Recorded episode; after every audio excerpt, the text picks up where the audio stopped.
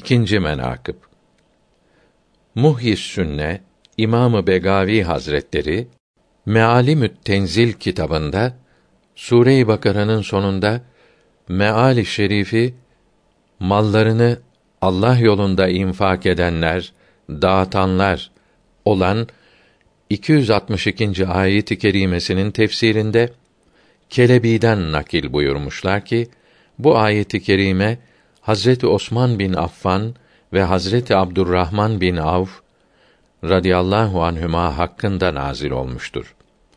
Abdurrahman bin Avf Resulullah'ın sallallahu teala aleyhi ve sellem huzuruna dört bin dirhem getirdi koydu. Dedi ki, yanımda sekiz bin dirhem var idi. Dört bin dirhemi kendime ve aileme alıkoydum. Dört bin dirhemi Rabbime ödünç verdim. Resul Ekrem sallallahu teala aleyhi ve sellem ona buyurdu ki: Evinde bıraktığına ve borç verdiğine Allahü Teala bereket versin. Ama Osman radıyallahu teala anh Müslümanları Tebük gazasında teçhiz etti.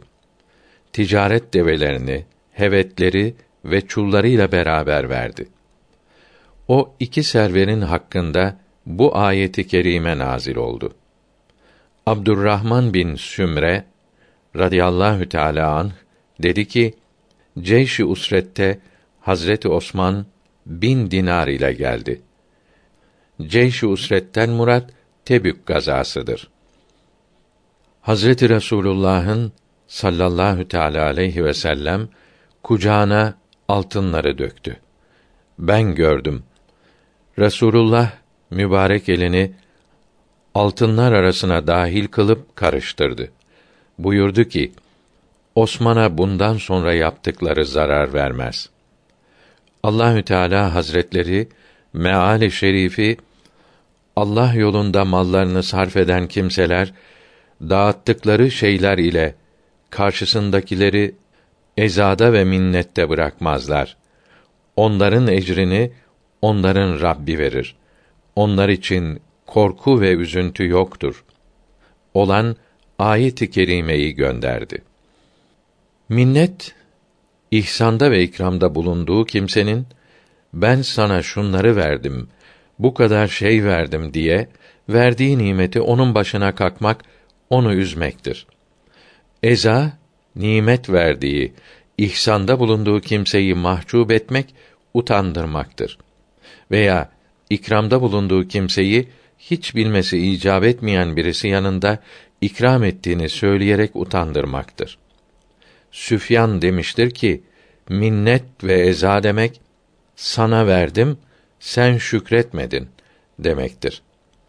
Abdurrahman bin Zeyd bin Eslem dedi ki, benim babam der ki, bir şahs bir şeyi bir kimseye bağışlasın.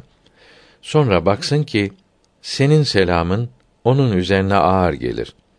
Selamını o kimseden önce verme. Allahü Teala kullarına ihsan ve iyilik ettikten sonra başa kalkmayı haram kılmıştır. Kullarına her çeşit nimeti verip onların başına kalkmamayı kendi zatı pakine mahsus sıfat kılmıştır. Zira kuldan minnet kulun iyilik etmesi, sonra başa kalkması ve üzmesidir. Hak Sübhanehu ve Teala Hazretlerinin minneti kullarına nimet vererek kullarını memnun etmesi, hatta ihsanını arttırması, bunları hatırlatmasıdır. İmamı Begavi Mesabih-i Şerif'te Hasan hadislerin birinde Abdurrahman bin Habbab radıyallahu teala an Hazretlerinden rivayet etti ki hadisi şerifin mazmunu şerifi böyle beyan olunmuş ki Abdurrahman dedi: Ben hazır oldum. Resulullah sallallahu teala aleyhi ve sellem hazretleri nasihat edip eshab-ı kiramı Tebük gazvesine teşvik ederlerdi. Hazreti Osman radıyallahu teala an kalkıp dedi ki: Ya Resulallah, yüz deve çulları ile, palanları ile ve hevetler ile fi sebilillah benim üzerime olsun. Sonra Fahri Alem sallallahu teala aleyhi ve sellem yine tergib ettiler. teşvik ettiler. Yine Hazreti Osman radıyallahu teala an kalkıp dedi ki: Ya Resulallah, 300 deve çullarıyla ve hevetleriyle fi sebilillah benim üzerime olsun. Ben gördüm Resulullah sallallahu teala aleyhi ve sellem minberden iner. Sonra buyurur: Osman bundan sonra nafilelerden bir amel etmez ise de bir beis yoktur.